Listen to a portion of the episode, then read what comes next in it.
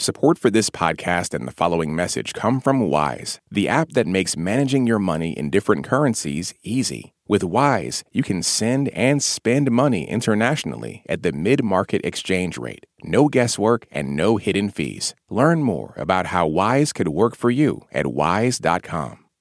As Russia loses ground on the battlefield in Ukraine, President Vladimir Putin made a major announcement that raises the stakes in the conflict. Russia will mobilize 300,000 additional troops, and Russia appears poised to annex the Ukrainian territory that it currently controls. For the latest on this, we're joined by NPR's Charles Maynes in Moscow and Greg Myre here in Washington. Good to have you both here. Hi, Ari. Good to be with you. Charles, why would Putin call up 300,000 more troops at this point in the war? Well, he announced this as a partial mobilization, uh, deploying what he said would only be additional reservists with military experience to fight in Ukraine. As to why now, this comes amid a Ukrainian counteroffensive that's been quite effective and growing criticism from nationalists at home uh, that Russia was in danger of losing largely because it wasn't using its full fighting force. Uh, yet Putin today suggested that Russia's recent problems were a result of a conflict that had shifted. You know, instead of fighting just Ukraine, Russia was also now taking on what he called the collective West.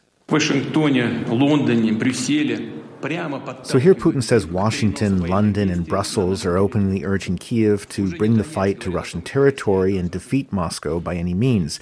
In other words, this is now an existential fight, one that requires more resources. And what has the reaction been from leaders in Kiev and Washington, Greg? Well, Ukrainian President Volodymyr Zelensky has expressed his opposition, as you would expect, but in a sort of ho hum, world weary kind of way. It's like, this is what we expect from the Russians. Zelensky says Putin needs an army of millions because so many Russian troops are running away from the fight. His tone was very much mocking rather than outrage. And President Biden spoke at the United Nations General Assembly and placed the blame for the war and everything that's happening squarely on Putin.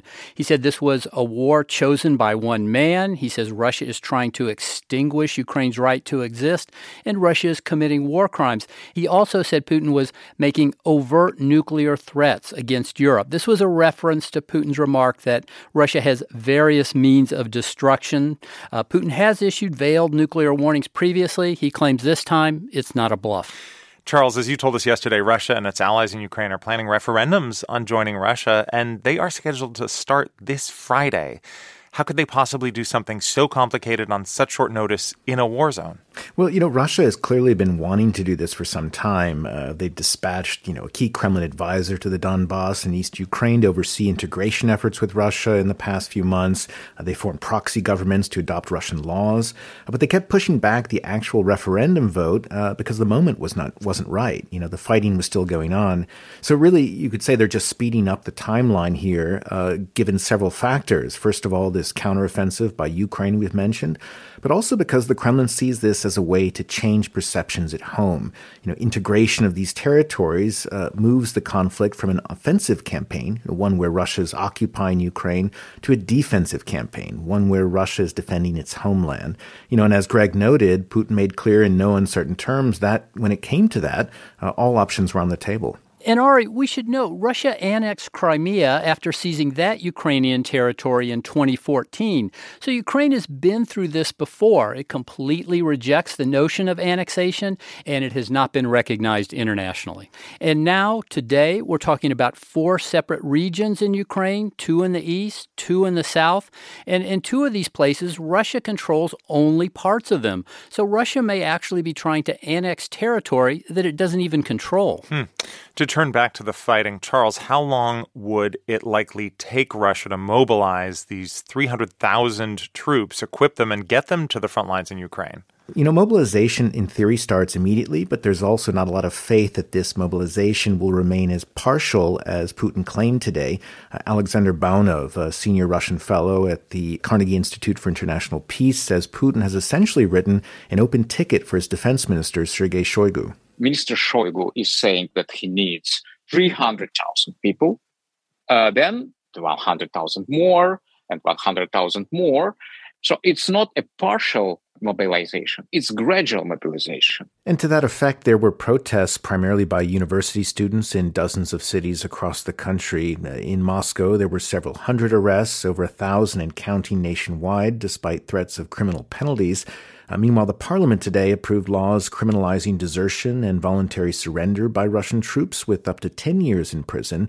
So recruiting this new force may not be easy, just as getting them into the field is no small task. Uh, they still have to get these fresh forces trained, in place, and maintain them. Uh, let's not forget this is all unfolding as the weather turns towards winter here. Greg, some of Russia's actions here seem to be motivated by Ukraine's military success. Do you expect the Russian mobilization to change the calculus? Well, 300,000 Russian troops is a lot. It's, in fact, larger than the original Russian invasion force back in February, which is less than 200,000. But many of the military analysts here in the U.S. that are weighing in say this won't provide a quick solution to Russia's ongoing military problems. Russia's best troops have had a very tough fight in Ukraine for these past seven months, and these reservists aren't their best troops. And, and manpower is just one issue. The Russian military leadership has made a lot of miscalculations. Russia's lost a lot of equipment. It appears to be low on uh, supplies and ammunition. None of these issues will be solved simply by having fresh troops. That is NPR's Greg Myre here in Washington and Charles Maynes in Moscow. Thank you both. My pleasure. Thank you.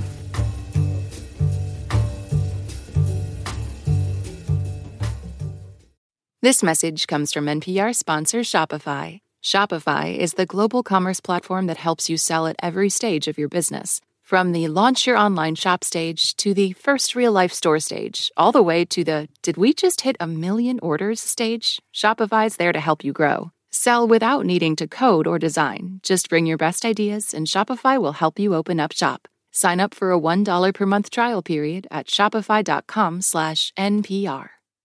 This message is brought to you by NPR sponsor Progressive Insurance. You call the shots on what's in your podcast queue. Now you can call them on your auto insurance too with the Name Your Price tool from Progressive. Tell Progressive how much you want to pay for car insurance, and they'll show you coverage options within your budget. Get your quote today at progressive.com. Progressive Casualty Insurance Company and Affiliates. Price and coverage match limited by state law. These days, news comes at you fast. But the truth?